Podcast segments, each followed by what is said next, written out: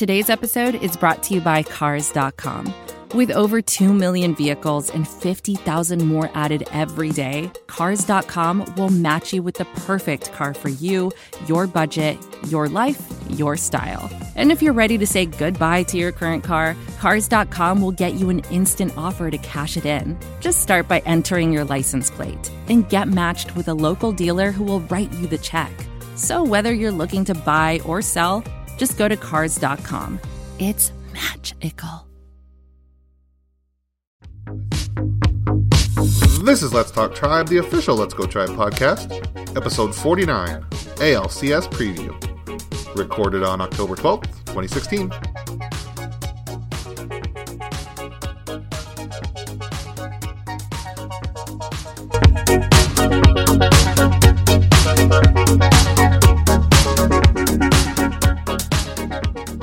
Hello and welcome to Let's Talk Tribe, the official Let's Go Tribe podcast.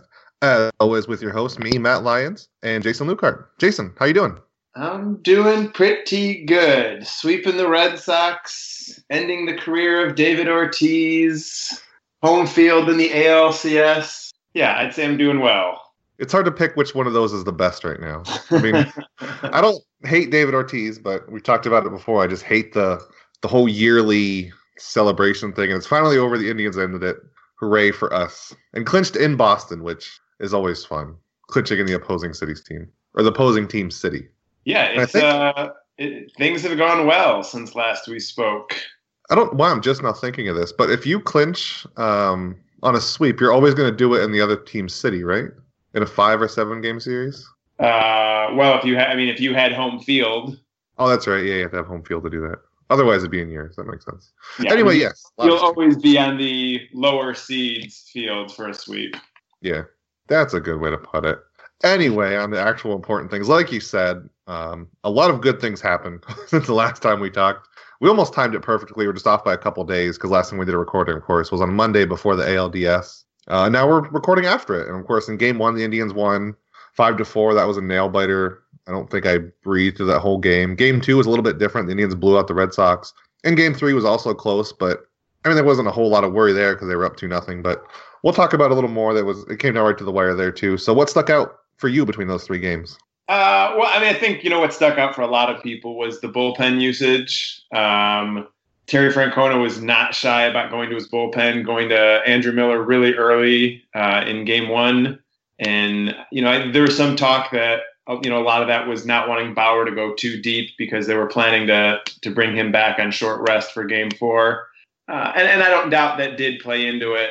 But I think a lot of it is he just felt like, we got to go for this. And Andrew Miller's our best pitcher. This is the time to bring him in. At the time, I wasn't sure it was the time to bring him in just because the bases were empty and there was 2 outs. But Miller pitched 2 innings. Allen pitched, got 5 guys out. So your 2 best relief pitchers pitching almost 4 full innings isn't something that happens a lot. Your best relief pitcher coming into the 5th inning is not something that happens a lot.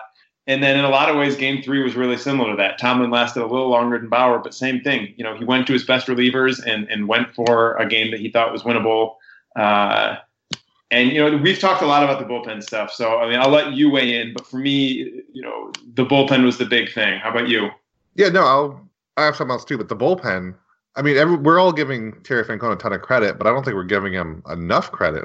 Because, I mean, it's a mixture of – it was brilliant the way he did it and the fact that – I don't really know how much you could do if he kind of tipped his hat he was going to do it. I don't know you can really plan against somebody using their bullpen this well, but he kind of did it a couple times in the regular season. But he just, the pedal to the metal all out with the bullpen in the playoffs, which is really neat to see because, like you said, Andrew Miller coming in really soon. He pitched 4 innings total in 3 games, which was – almost as much as every other Boston starter. I think it was more than David Price, but it was more than David Price, the same as Clay Buchholz. Buchholz was 4.1 innings. Rick Porcello was exactly 4, I think, and David Price was 3.1. So Andrew Miller, just by himself, was better than every Boston starter. It's just amazing how well he used them all. And then Cody Allen, especially Game 3, oh man, I got really worried at the end. If 1 or 2 pitches don't go quite the way they do, are we talking about that he left Cody Allen in way too long? Because I was already having the idea in my head about, I probably wasn't going to write it, but just the fact that Terry Francona overthought it a little, leaving him in so long. You think that would have happened? It's just crazy how little things change like that. Closers just don't get pulled in that situation. While the team still has the lead, I would love to see how many times this year, the guy who's seen as the closer for a team was pulled in the game while his team was still leading it. It's just not something that happens. But yeah, Allen looked shaky, walked a couple of guys in Game 3. And the Red Sox in the eighth inning, they only scored one run. But they were crushing everything. Every out they made was like 110-mile-per-hour screaming shot that, was hit right at someone, or in one case was sort of close to Jose Ramirez, and he was able to make a nice play. They were murdering the ball late. So I wasn't worried about the whole series because, like you said at the top, the Indians were up 2-0 at that point. Losing wouldn't have been, the end of the world. But I was not confident about that game at the end. So, to me, Miller looked better than Allen, but Allen was plenty good. And, those two, I think, pitched like a combined 7 innings in those two games. And that's one of the nice things about the postseason is with the extra days off, you can do something like that. I wrote about how after Game 1, Miller and Allen both threw 40 pitches, and it's not very often a reliever. I couldn't find a single instance of an Indians reliever coming back the day after throwing that many pitches, which isn't surprising because a reliever doesn't throw that many pitches that often. But even throwing 25 pitches, you don't see guys back that often. But in the postseason, you're going to get that day off pretty quickly. And I think Francona obviously understands all of that. And given that the starting rotation is so hamstrung right now, although obviously they did really well too, Francona is the right man for this job right now.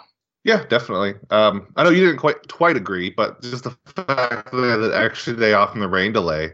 Do you think you would have ridden Cody Allen and Andrew Miller quite as hard in Game 3 if they didn't have that extra day, or did that really matter for the bullpen? Yeah, I think he would have. If anything, it meant that there wouldn't be a day off after Game 4 if it went that far. I don't think the extra day off, a little more rest for Miller and Allen, I'm sure didn't hurt. And I didn't think the extra day off of rest hurt them for Game 3. I thought it hurt them if they lost Game 3. For the longer the series the more that postponement was going to work against them. But for Game 3, I didn't think it was an issue. The big thing is if they had blown that lead in Game 3, they still would have been up 2-1. But then you're coming back the next day, and Miller and Allen would both have thrown a ton of pitches. I don't know that either of them would have been available for more than maybe a batter or two in Game 4. Even though up 2-1 still would have been a good situation, it was a big relief to me just to sweep the series and not have to sweat out a Game 4 with the two best relievers potentially being on the shelf. Yeah, weirdly enough, getting a sweep will calm your nerves pretty quickly. But outside of the relievers, I think for me, I don't think a whole lot of people talked about it, was Lindor. Towards the end of the season, he kind of broke out of his slump, but for a long time there, he was really bad. It looked just like fatigue or something. But in Game 1, he was 1-for-4 with a home run. Game 2 was hitless, but Game 3 again, 2-for-4, no home runs. But he also did have, I don't remember if you remember, but I think it was Game 3, he had a pretty average play. A ball was hit to him, he caught it, he stepped on second, threw it to first. But the TBS announcers were just amazed by it. I think they were just looking for a reason to just say how great Lindor was, and there wasn't really many opportunities for him to make a play, but he finally made maybe a slightly above average difficulty one, and they we're all fawning over him, which I'm okay. I'm all right with paying tribute to Lindor, but they got a little desperate there. I think the only knock against Terry Francona I would have is it was weird when he didn't use Brandon Guyer in certain situations. I guess his decision to use Lindor or Chisenhall in Game 2 paid off because he homered, but there were other pinch hit opportunities where I think Guyer would have been good. But Terry never used him. There's the moment in Game 1 where Chisenhall was up. I don't know what inning off the top of my head right now. Maybe like the 6th inning, and Drew Pomeranz was in for Boston, and It would have made sense to bring Guyer in. And when that was pointed out on Twitter and places like that, others were like, well, obviously then, John Farrell is just going to go to the bullpen and bring in a righty. And it's like, well, yeah, that's true, but forcing him to take out, getting further into the bullpen is a good thing. So yeah, I was surprised by that. But Chisenhall hit the big home run in Game 2. Brandon Guyer also great in Game 2. So I agree there were a couple little things that were a little shaky. but nothing major. And even the little things that were a little shaky didn't end up hurting the team. And the big things, you know, paid off in such a huge way. The other guy for me who stood out offensively was Jose Ramirez, who had one or two hits in all three games. He was playing well already this season. I really feel like, and I don't have any numbers in front of me right now, and I haven't talked to Jose Ramirez, believe it or not, but I really feel like once he became the everyday third baseman, things really settled even in more for him. His defense at third base has looked better and better as the end of the season came along. A couple of really good plays. And his offense has been great. He's been, you know, he and Carlos Santana have been the team's two best hitters for the last, you know, 2+ months now. And he had a really good series.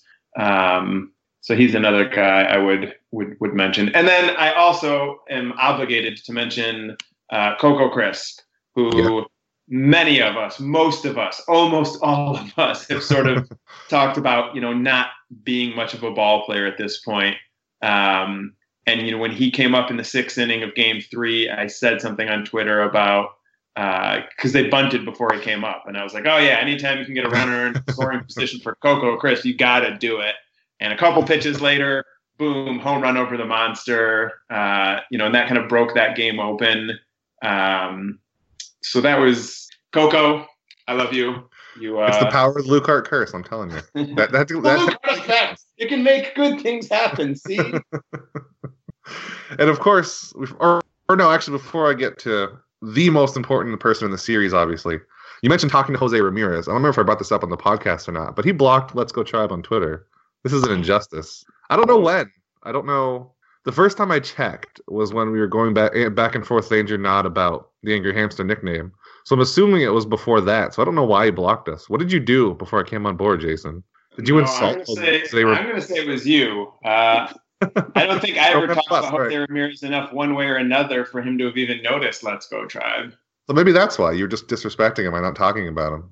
So Jose Ramirez, I know you listen to the podcast, so this is a personal apology on behalf of Jason screwing up and not talking about you enough.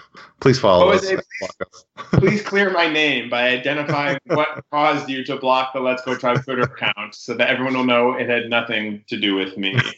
Because the main part is there's stuff he tweets that's funny and I want to retweet it. There was something he deleted, but I can't remember. I wish I could. Now, really Chamberlain blocked Let's Go Tribe. That potentially... that is all you. That is 100% you. But the most important player, of course, in the ALDS, there's no way I'm not going to mention Roberto Perez. We won't talk about games 2 and 3, but game 1, holy cow. He had that big tag in the 1st or 2nd inning, which, I mean, sort of saved that game, maybe the series, maybe the... Yeah, no, I mean, legitimately, like, I mean, let me say this swing for you. Because you just sound like you're biased because you have a crush on him. Roberto Perez in Game 1 was fantastic. The tag he made there was a tremendous play. Obviously, definitely saved one run and might have saved more than one because that inning was off to a really shaky situation. There would have been a guy in scoring position. The inning would have kept going. Boston might have blown the game open right in the 1st inning. And who knows how anything else plays out. That tag was massive. And, he also hit a home run that game. So I'm not biased at all, but he had 2 of the greatest hits I've ever seen in the game of baseball. And also some of the smartest base running I've ever seen in the 100 years of the sport. No, but he got the 2 hits and a home run. First, took second place and or second base and kind of a routine fly ball, and then was able to score late. He was definitely the player of the game in Game 1. And then he drew a couple of walks in Game 2. I think scored a run in there. He had a good series.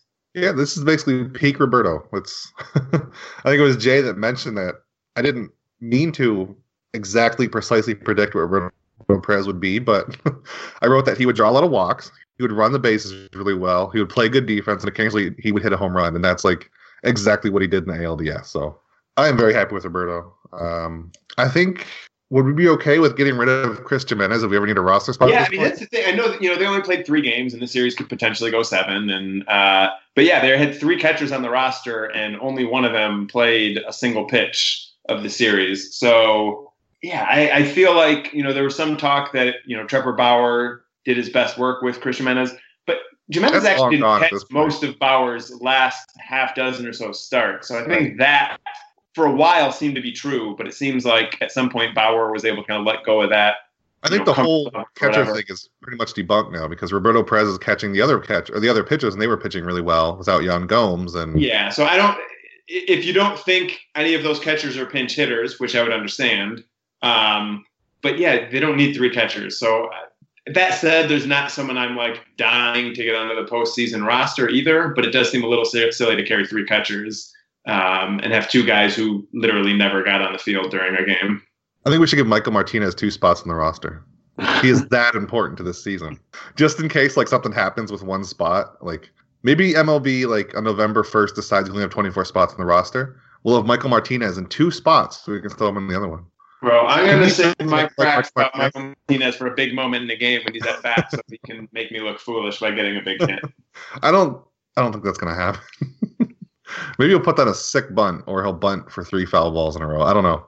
One of those two. I don't get it with Michael Martinez. I get that he's the 25th guy and he fits in the clubhouse or whatever, but is there really nobody better they could have used? Even if they don't want to use a rookie like Yandy Diaz.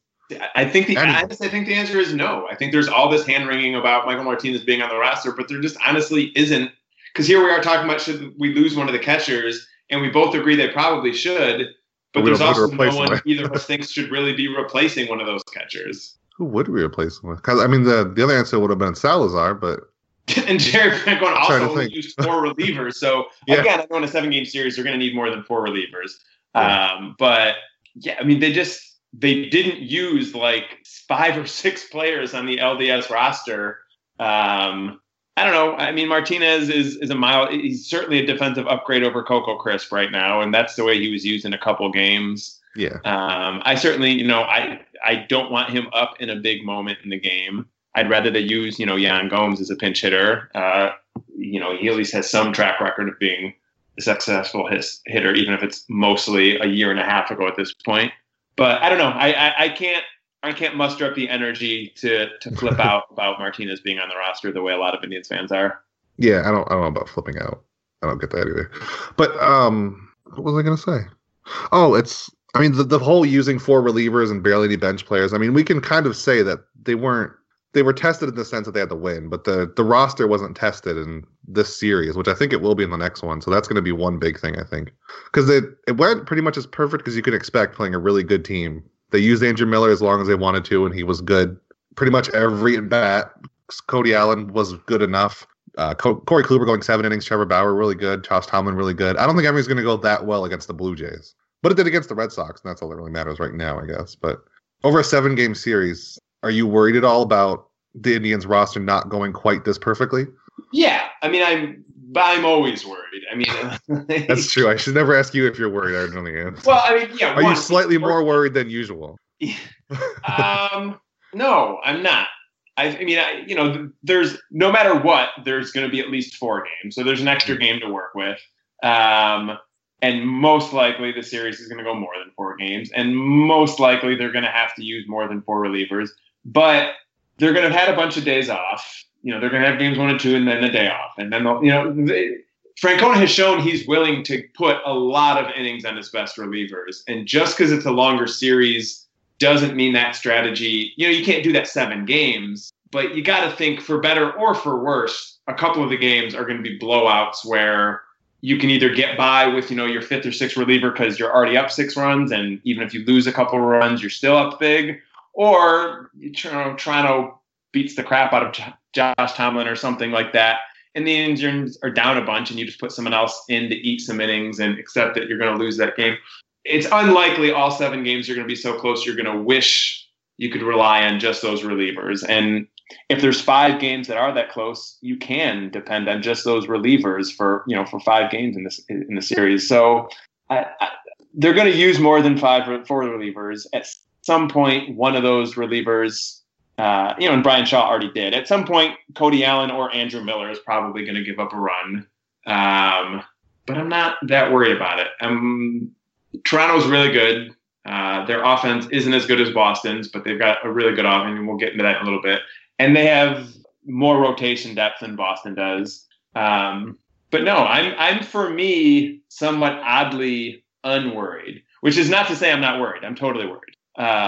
But relative to where I've been at other times, in my life as an Indians fan. I'm not as worried as I maybe would have thought I would be. So we're probably screwed then. I mean, yeah, probably. And that's what I'm worried about. It's just an endless circle. So anything else about the ALDS before we move on to the future? Just to spend a minute on the end of David Ortiz's career. Fantastic player. Never really a guy I liked. And so, petty or not, I took satisfaction in the Indians bringing an end to his career. I can only hope that the next time a player I'm not particularly fond of who's going on a ridiculous going away tour, that the Indians can also be the team to end that guy's career. Is this just the beginning of these stupid tours? No, it's not the beginning. It's been going on for a really long time at this point. Well, I think we're still. It's only been more attention than they used to. But Cal Ripken Jr. did all of this stuff. Did he? Okay. Yeah, I was at his last game at Comiskey against the White Sox, and you know there was a big thing. The media attention on it, I'm sure, is bigger. I think a big part of it's probably just social media. There's a lot more of that stuff than, you know, when Cal Ripken played his last game. That wasn't a factor. I don't know. I think a lot of it is when it's a Yankee or a Red Sox, it gets even more attention, and so it becomes more aggravating. Yeah, so it's a media thing. I think you're right, but I don't know. They're never going to stop talking about it. I don't think it's going to get worse and worse, and it's going to be like less and less caliber players retiring just because it's something to talk about and they get a bunch of attention for it. Well, what I'm looking maybe in 10 years we'll have Brandon Guyer's retirement tour. I'm looking forward to the first guy who overplays his hand and announces like before the season starts that it's going to be his last season, and then just no one does anything about it. Like he doesn't get gifts from anyone, but he's expecting it at every game. Yeah, he's up before the game waving to the crowd, and nobody really cares. Yeah. Oh, the other thing. Forward to a situation like that, like Jimmy Rollins this offseason, like. Next year, my last year, folks, I'm going to be out of here. And then no one is going to do anything for Jimmy Rollins. Because it's going to happen, I would think. Because for a while, it's going to be no matter who says it, they're going to do a tour. And then they're going to get sick of it. And then it'll be neat to see who the first one is who hits the wall there. So do you have any general thoughts on the TBS broadcast at all? There's a pretty funny Tyler Naquin gaffe in the first one where they said he was the first outfielder the Indians have ever used in the playoffs, which would explain a lot if it was true, but they meant the first rookie outfielder. They weren't showing pitch counts forever. The pregame was total garbage. I didn't mind the in-game announcers too much, other than Cal Ripken. But anything that your particular thoughts on them?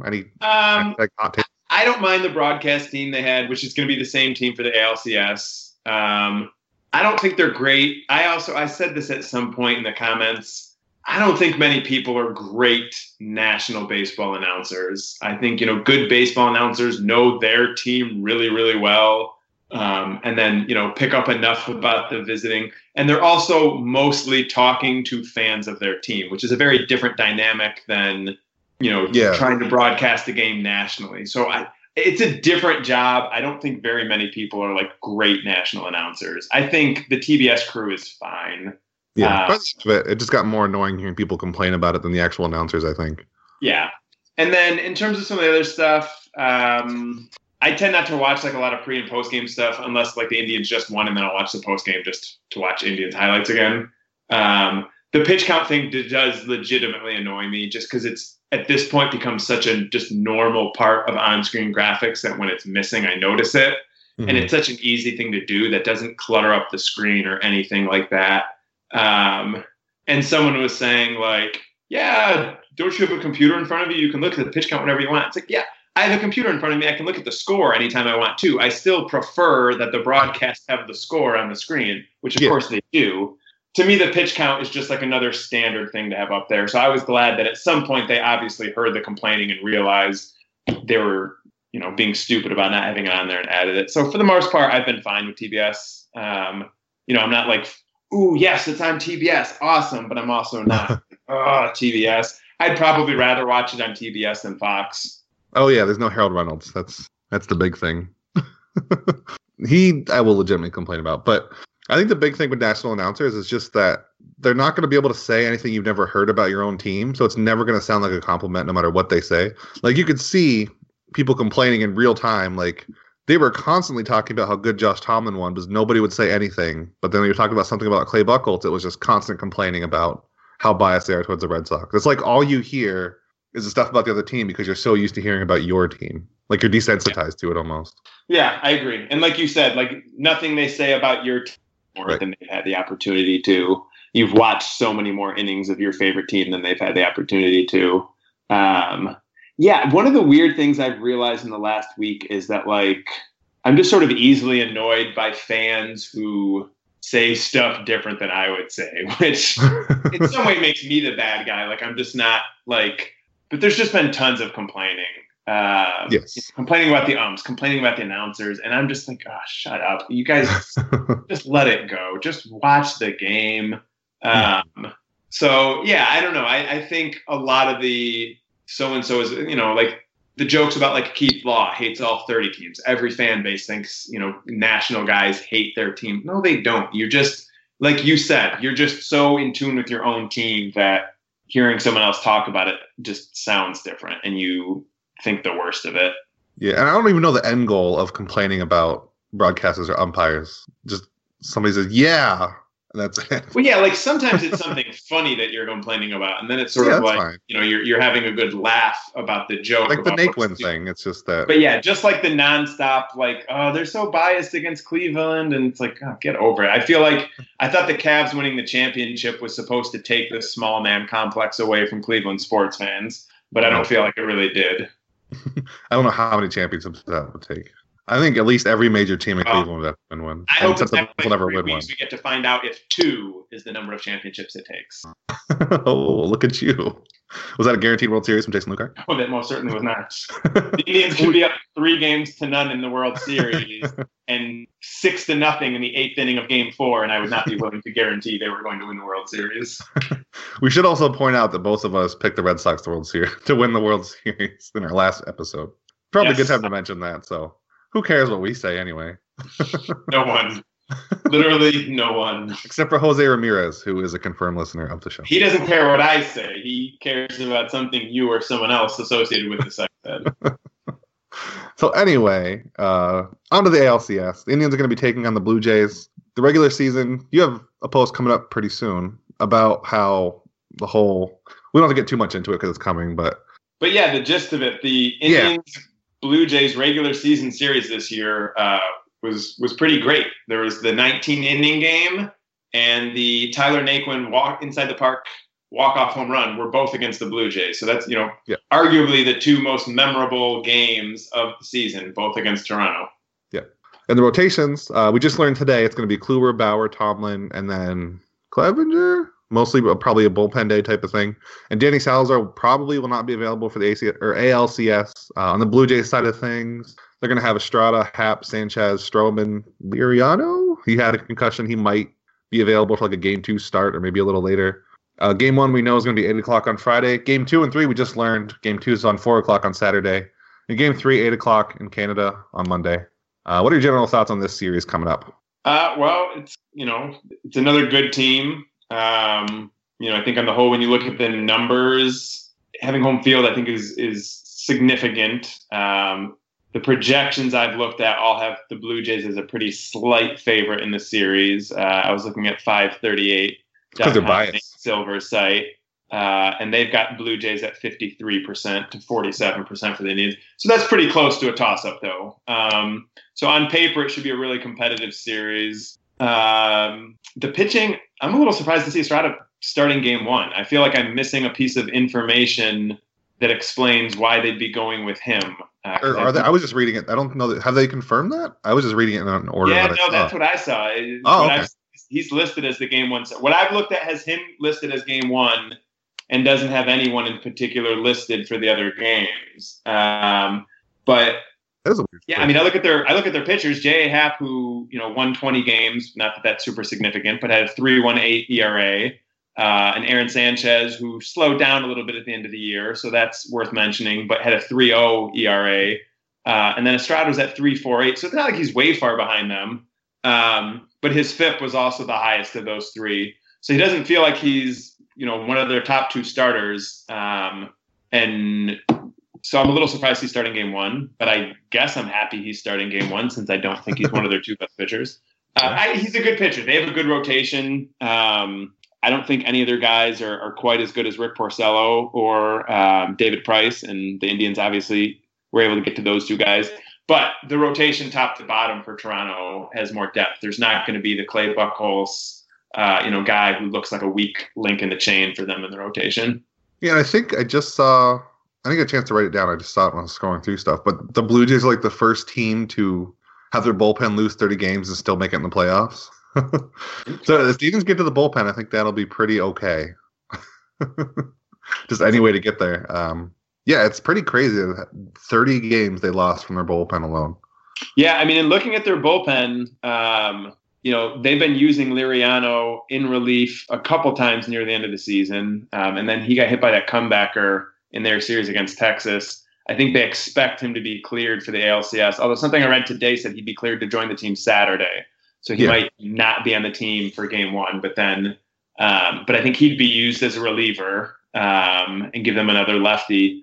And Roberto Osuna, their closer, was really good for most of the season, but he did not look great near the end of the season, which doesn't inspire a lot of confidence, going into the postseason. But yeah, Boston's bullpen, I think, is pretty much as good as the Indians.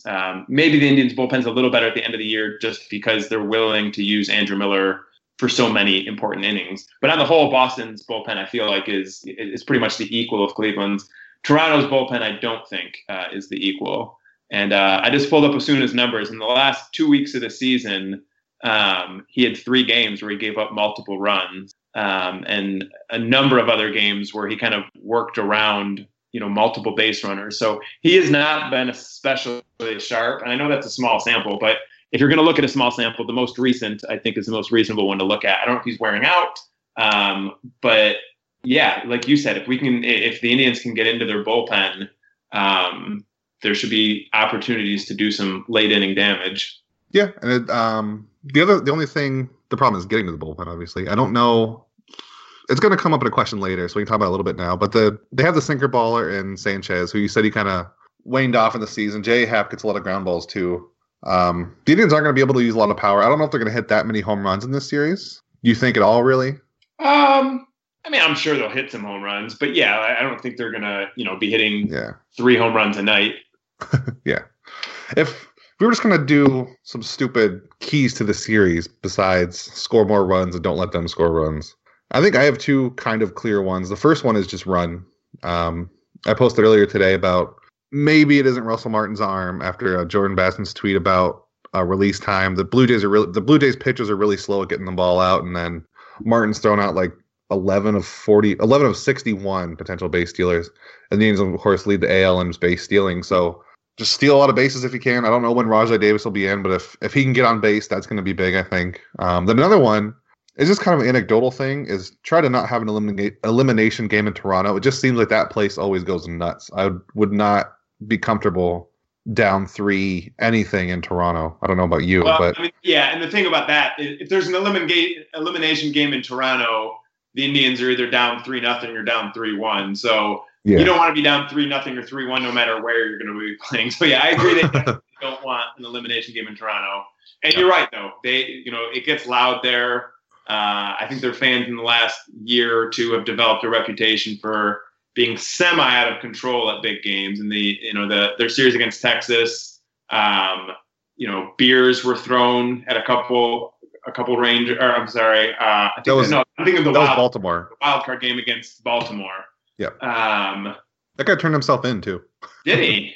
Yeah. After they found him, he was an editor for some site, but he turned himself in. I don't remember what actually happened. Is that because he's not any longer? I don't know. He is /was an editor for some site. Maybe not now. I don't know. Yeah. And then the other side of the game, the Indians can score runs off the bullpen if they can get to it. So one, they got to get to it, and two, they need to have not given up like 8 runs by the time they get to it. Toronto's offense, again, not as good as Boston's, but they've got a lot of really dangerous hitters. Josh Donaldson has been probably the second best player in baseball over the last 2 years behind only Mike Trout. Won the MVP last year and will probably finish in the top 5 again this year, maybe top 3. Edwin Encarnacion, who hit 42 home runs this year. Jose Bautista had kind of a down year, but is still a really big hitter and has had a couple big hits for them already this postseason. Troy Tulowitzki, not as good as he used to be, but still a good player. Russell Martin's a good hitter. They've got a tough lineup, kind of a top-heavy lineup. The bottom of their lineup isn't especially intimidating. You know, one of the things about Boston is their lineup just sort of didn't let up. So Toronto's, there's a little room to breathe, although we saw Coco Crisp hit a home run over the Green Monster, so you should never breathe too easy in the playoffs. But the heart of Toronto's order is really, really good, maybe arguably even better than Boston's heart of the order. So there's going to be a lot of tense innings when someone gets on base and the next three players up are all really scary hitters. Yeah, I don't like you said, the Blue Jays offense is overall worse than the Red Sox, but I think they have kind of an offense that matches up better against the Indians because of all the home runs, because obviously we say it every time, but Tomlin, Bauer, Clevinger, they all go up a lot of home runs. So it's a little worrying, just all those power hitters that they have. I like Jose Bautista bat flips, but I don't want to see any. They're very right-handed heavy. Mm-hmm. Donaldson, Encarnacion, Bautista, Tulowitzki, Martin, they're all right-handed hitters. They've got Justin Smoke is a switch hitter, and Michael Saunders, one of their outfielders, is a left-handed hitter. But all their big hitters are righty. So, I mean, Andrew Miller can get anyone out, but, you know, there's some concern in the Boston series about they've got a lot of really good lefties and Miller can't pitch to all of them. He can only pitch to each of them once or whatever. That threat doesn't really exist with Toronto, so at least there's that. And it's super stupid small sample sizes, but the Blue Jays have gotten to Andrew Miller pretty well overall, 16 for 67 in their careers. I mean, it's still really small, but what is all the 7 home runs altogether in that time? He's walked 9 of them, only struck out 18. So, again, it's really small, but compared to how much Andrew Miller dominates everybody else, that right-handed heavy lineup might be a little bit of trouble for him, I think. Right. Yeah, we'll see. They, you know, again, they scored a lot of runs against the Indians in the games they played this year, in part because they scored like 17 of them in one game. But Josh Donaldson had a huge year against the Indians. Troy Tulowitzki was really good against the Indians. So yeah, they're a top heavy lineup. But the heavy part of that lineup is very heavy. Would you call, I'm trying to think of any other teams before I ask this question. I don't think so. Between the series between the Indians and Blue Jays in the regular season, no matter what happens in the postseason, would you call it the best matchup? The Indians, just the most exciting one to watch. I can't think of another one that had so many great games as this one did. Yeah, I mean, in terms of like they played 7 games against each other, and you know, I think like 5 of the 7 were one-run games. The Indians got destroyed the game after the marathon, yeah. But other than that, the games were all close, and yeah, a lot of big moments, big hits for both teams. Yeah, I think. I mean, I know TBS isn't thrilled about it because the Indians have no fans, and the Blue Jays play in Canada where games aren't aired on TBS. But I think objectively, if you didn't know anything about big markets, you didn't know who were superstars, you know, things like that. I think it should be a fun series. It would be a fun series to watch without any rooting interest so that you don't have to be super stressed out the whole time. Like, don't get me wrong. I'm glad the Indians are in it. I'm glad I have a rooting interest. But, you know, sometimes two teams are playing, and if you don't care about either of them, it's like, I don't want to watch this game. I feel like if you're not an Indians or a Blue Jays fan, this would still be a compelling series. Yeah, a small part of me misses, a very, very small part, misses not knowing I'm going to be stressed out in a couple days. Because I love playoff anything, like playoff finale, anything. But when the Indians are in it or any of my teams, it's just so stressful to watch. Like, every single time a ball moves, I'm dying. So did you watch any other series at all? Yeah, I mean, I've got a job that requires me to get up reasonably early, so I'm not staying up till like midnight to watch a game that the Indians aren't in, at least not until like the World Series. So the ALDS games that are like the late games, I didn't stay up and watch the ending of all those, but otherwise I watched a pretty good amount of baseball. Yeah, I'm pretty up to speed on what's been going on because, again, there's not going to be any significant baseball for a while after the next 3 weeks. So I'll fit in whatever I can get in the meantime.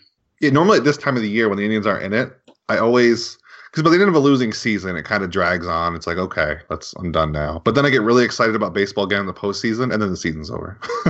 But this year's been exciting all year long, so I think it'll still be fulfilling at the end when it's over. But I was watching, what was it, the Dodgers and their bullpen usage? It's painful after what Terry Francona did. I don't know how much of that game you watched, but just leaving people in too long. And last night, who brought in 5 different relief pitchers before getting 2 outs in the 9th, their bullpen.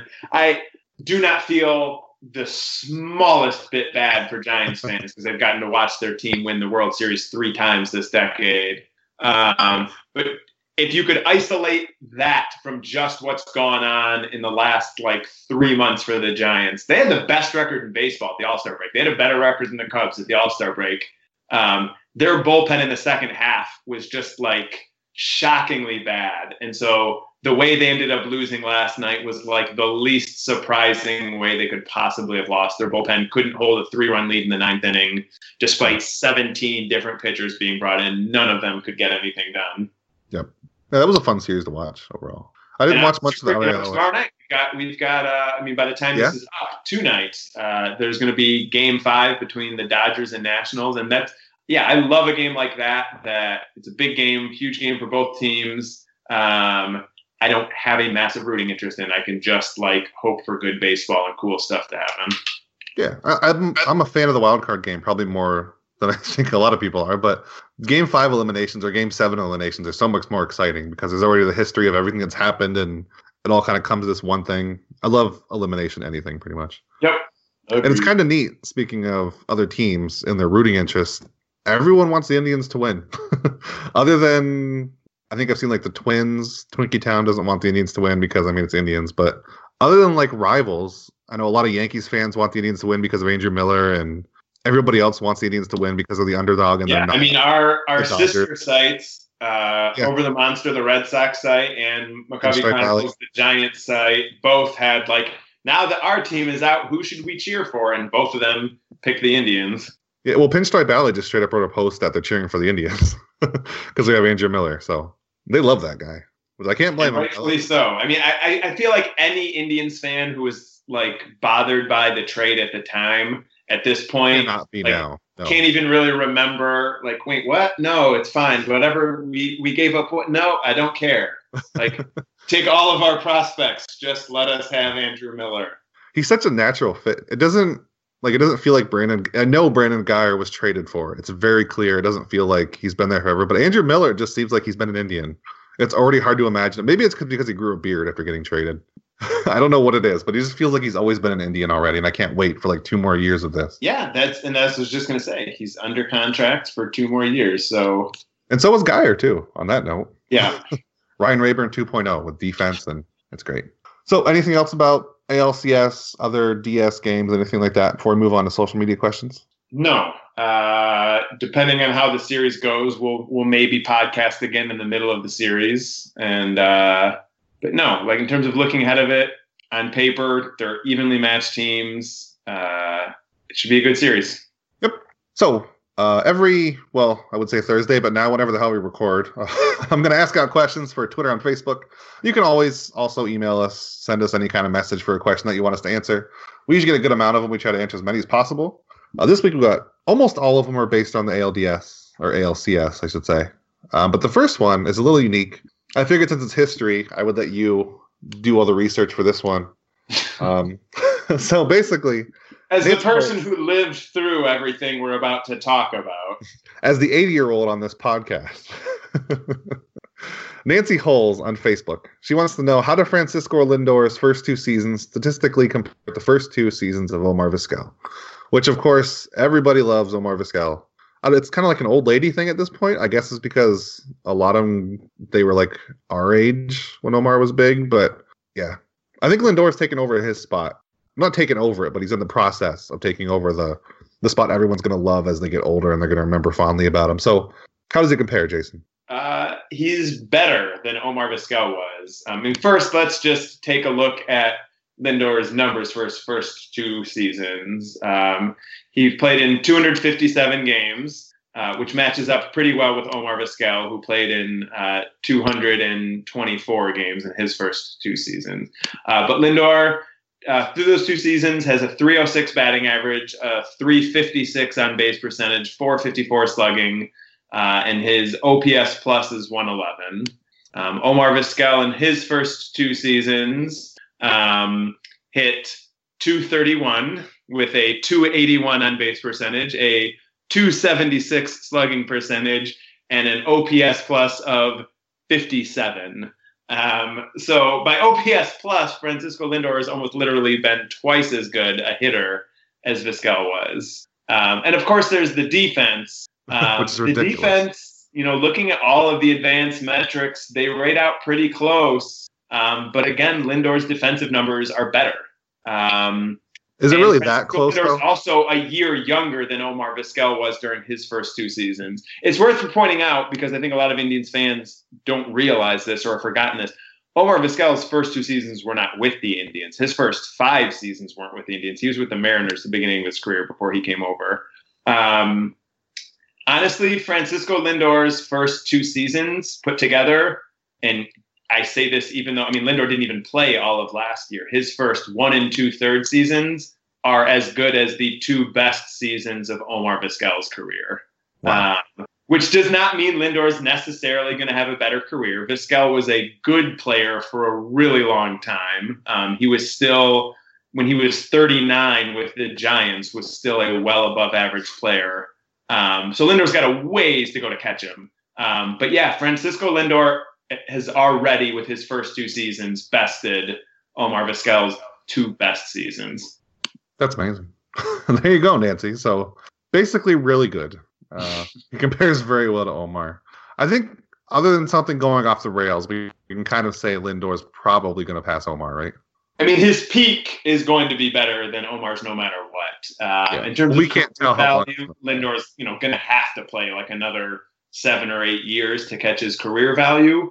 So yeah, Lindor needs to play above average baseball until he's 30, and he'll definitely, even if he's never again as good as he was this year, he's above average till he's 30, he'll have had a better career than Omar Vizquel. Yep. So next question, Chris Pulliam on Facebook asks, what potential World Series opponent do the Indians match up against the best? Do you have an answer in mind after just hearing it, or do you want me to go first? I have an answer in mind. I would tend to think we're going to agree, but since I just babbled about the first question, I'll let you go first. I'm saying Nationals just because they're beat up. Basically in the same boat as the Indians. It's either, at this point, it's the Cubs, Nationals, or Dodgers. I think Cubs and Dodgers are really good. The Nationals are just beat up at this point. If they don't get eliminated tomorrow, I think if somehow they make it to the World Series, the Indians could take them pretty easily. What about you? I won't go so far as to think. I think the Indians could take anyone. Well, yeah. Compared to the Cubs, the Nationals to be the best matchup. Them being banged up is a big part of that. Steven Strasburg might not be able to get back this season, and if he does, who knows how effective he's going to be. Well, he had a setback, so probably not. It's looking worse and worse. That's an interesting matchup in that they have Max Scherzer, the Indians have Corey Kluber, and then they've got some injuries. The Indians have some injuries. You know, they've got some good hitters. I think that's a pretty good matchup. I do think the Indians are a little better than the Nationals. I think on paper that would be a pretty close matchup, and I think that would be the best matchup for the Indians. And, you know, like you said, they could be eliminated tomorrow night, but they've got Scherzer going tomorrow, and the Dodgers have Rich Hill, who's been pretty good, but isn't Max Scherzer good. So they'll be in Washington. You know, at this point, the Nationals are the favorite to win that game. I think the Cubs are going to beat the Nationals or whoever they play. But yeah, I think the Nationals are the three teams that are left as we're speaking would be the best matchup. Yep. At DHaynes1 on Twitter wants to know your predictions for a surprise breakout performance from both teams. So I looked up a little bit for this already, so I'll take this one first. So for the Indians, I'm going to say Mike Napoli. He hasn't been great in the playoffs so far. He's 2 for 12. I was going to say he was not great in August, but he's been surprisingly pretty good. September he was bad. But so this series, I think, is going to be the one where he asserts himself in the playoff run, one way or another. Either it's just a couple big home runs or a bunch of home runs. I think this is finally where Mike Napoli is going to pay off in the postseason. I hope, anyway. I would like, of all the Indians players, even though he's been here for less than a year, he's one of the biggest ones I want to just suddenly come out and be great in the playoffs, just because of how much everybody already loves him and the whole party in Napoli's thing. And for the Blue Jays, for a very important reason, I'm going to say Justin Smoke, just so my 2010 Justin Smoke Mariners jersey can be relevant. I want him to be great for a series. Maybe I can dig it out of the closet. Sometime this offseason, when we don't have actual baseball to discuss, we can discuss why on earth you have a Justin Smoke 2010 Mariners jersey. Okay. We'll leave that out there for now. Players, on the Toronto side, I'll say, I mean, I don't know if Troy Tulowitzki counts. Like, he's been a star player, but he's not great anymore. He's not having a, you know, he's having a good but not great season. If he counts, I guess I would say him. I would count. If you've got to go farther down, Russell Martin seems like the kind of player to aggravate me with coming up with a lot of big hits. On the Indian side, I don't know. Like, Jose Ramirez doesn't count. He's too good at this point. It's really difficult on the Indians, isn't it? I kind of landed on Napoli because I circled through everybody else. Right. And I mean, Napoli hit like 30-some home runs this year, so it's like a weird... I mean, I guess if we're not talking about, I mean, the Indians don't have an offensive superstar. So I guess on some level, any of their hitters, you know, kind of count as whoever has the best series can be identified. It's not like, well, of course, Barry Bonds had a good season. He's Barry Bonds. But they don't have anyone quite like that. I'll say Jose Ramirez then. I mean, he's been so good lately. So he wouldn't be like a big shock player, but. And if I'm picking a shock player, I guess I'm saying I think Michael Martinez is going to hit a single at some point. But I think Jose Ramirez is going to have the best series offensively for the Indians. I would love that. I love every time announcers talk about Jose Ramirez and are surprised by how good he's been. That happened multiple times in the ALDS. And Jose, where either they were just looking at something you recently did or altogether. If you're listening, Jose, you can unblock Let's Go Tribe now. Jason doesn't run it anymore. All those mean things he said, I won't let him say him again. You can unblock us. If I ever meet him, I'm going to ask him now, like, hey, why did you block Let's Go Tribe? And he's going to be like, oh, there's this guy, Matt, and man. And I'd be like, oh, say no more. And then you retweet it and make it your background image and just everybody can see and do it. One of my favorite is a random moment that has nothing to do with baseball, but random moment, I think it was game 3, and Jose was sitting in the dugout watching the game, yes. His hat and helmet off, and was it Carrasco? Yep. It was Carlos Carrasco was just like combing his hair for him, and that was a moment I really enjoyed. I don't know what that was. Jose was still watching the game. It wasn't like he was doing anything. He was just sitting there, and Carrasco was fluffing up his hair. The announcers mentioned, I mean, shut up, but they were saying don't. Get ready for the post-game interview already. Like, shut up. But I guess that's what he was doing, just in case. But he would have put his helmet on again, so it wouldn't have made sense. I don't know. That was just great. Maybe he just wanted his hair fluffed in between innings. Who knows? It probably feels good to have your hair fluffed. Yeah. I haven't had hair for a few years, so I wouldn't know. But I'm sure it feels great. Thanks, Jason.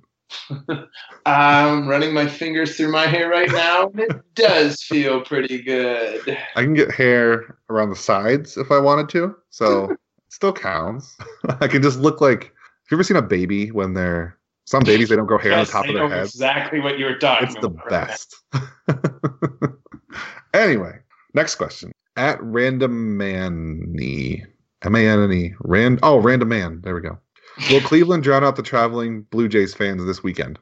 Oh, that's a valid question. I was in Cleveland for one of those games in August. Unfortunately, not the one that featured the Inside the Park run.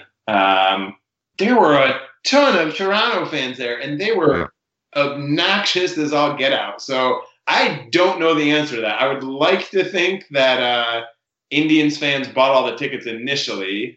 Tickets sold out right away. Like, yeah, so I would like to think there weren't a lot of Blue Jays. And boy, I would really like to think a bunch of people haven't sold their tickets on the secondhand market. There will be some Blue Jays fans there, hopefully. But my gosh, it can't be anything like it was in August. It was – I haven't been to that many games in Cleveland.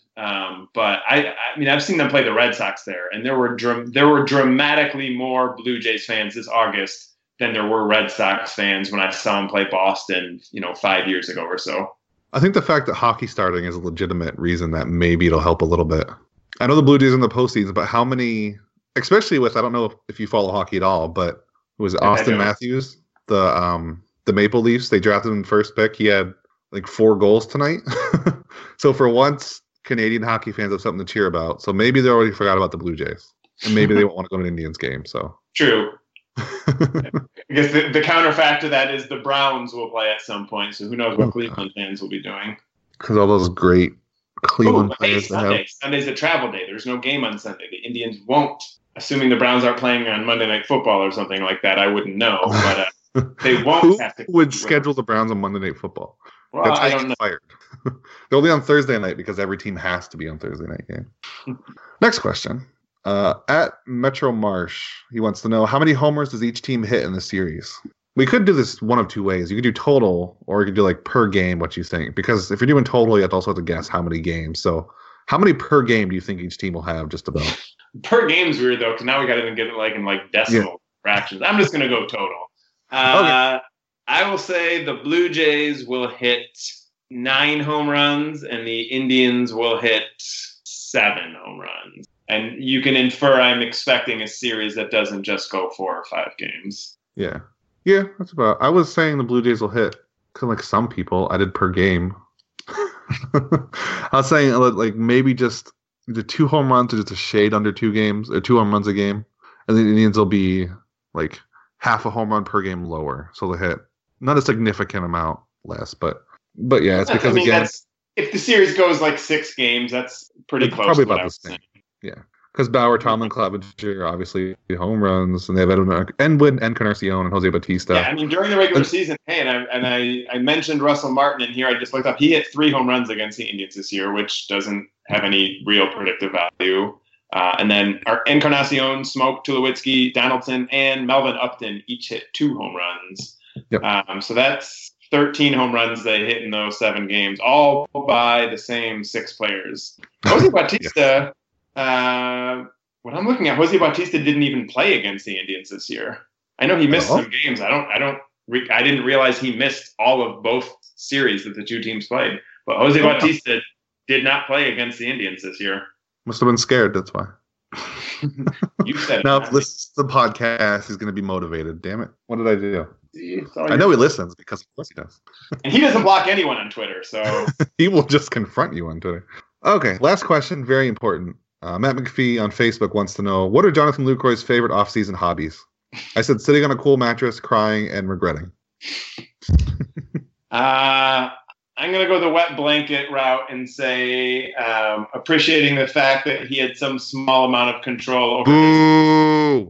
I didn't want to bring it up before because I know you're taking a lot of pleasure in it, but the Jonathan Lucroy bashing is another thing that at some point in the last few days I reached my limit for, and I don't need to listen to Indians fans talk about Jonathan Lucroy anymore. We've outlasted him. We've beaten him. At this point, he can be beneath us. We don't need to be bothered by making fun of him anymore. We have Roberto Perez. Who cares about Jonathan Lucroy? Did you at least see Lucroy's last tweet, which was kind of unfortunate for him and funny for everyone else? I did not. I do not. The last thing he did before going dark for the playoffs was he tweeted on a mattress saying, thanks for the cool mattress, company. So now his last thing is just him sitting on a mattress playing a video game, which is probably what he's doing in the offseason. It's just kind of funny considering I early went out, but... How do you not like Jonathan Lucroy bashing? It's fun. It feels like small man stuff to me again. It was funny for a while, and I even retweeted someone had a joke I thought was really funny. But yeah, I don't know.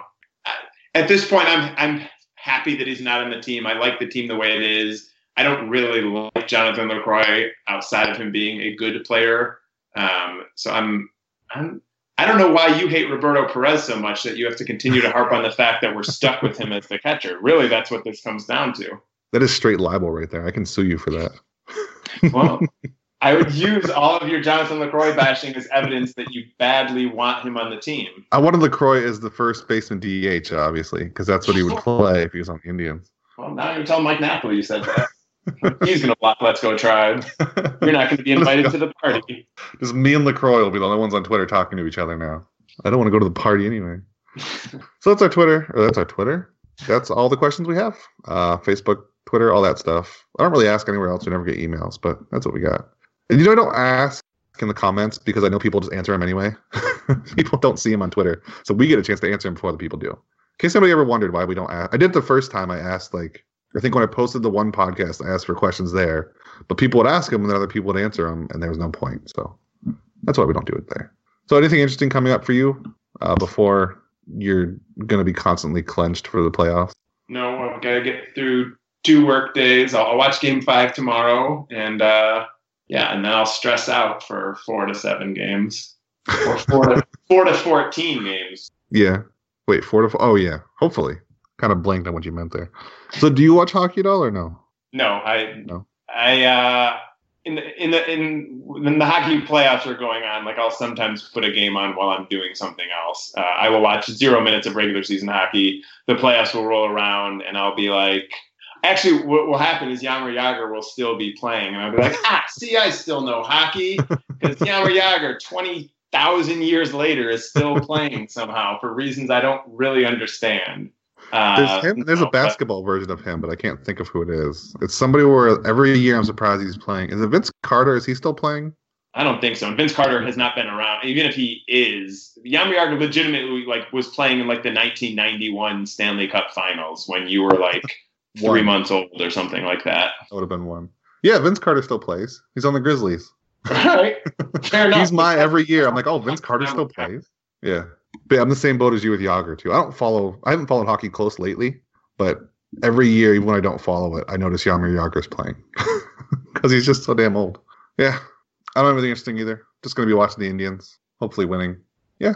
So thanks for listening, and we'll talk to you either in between the ALCS or afterwards, depending on how quickly it goes. See you then.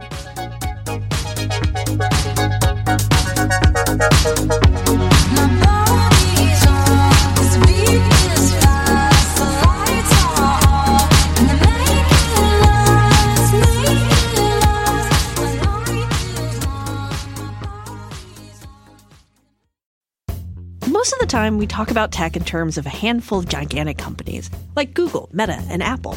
But some of the most interesting stuff we find online is the product of a single person. When you're working on your own, I think there's this beauty of being able to come up with an idea and then implement it then in that moment. You don't have to have permission from someone else. There's no red tape. In the Vergecast series Solo Acts, we'll get to know these people, the tech they use to get stuff done, and the obstacles they face trying to compete with the giants. Some people that I talk to and my friends are like, you know, your competitors are Zuckerberg and Musk. Aren't you kind of afraid of that?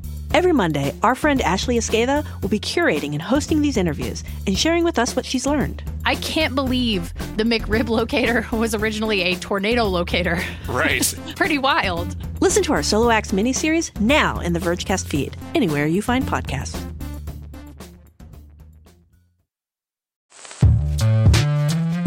Hello, I'm Neelai Patel, the editor-in-chief of The Verge and host of Decoder, a business podcast where I interview CEOs about big ideas, the problems that come from those ideas, and how they make decisions.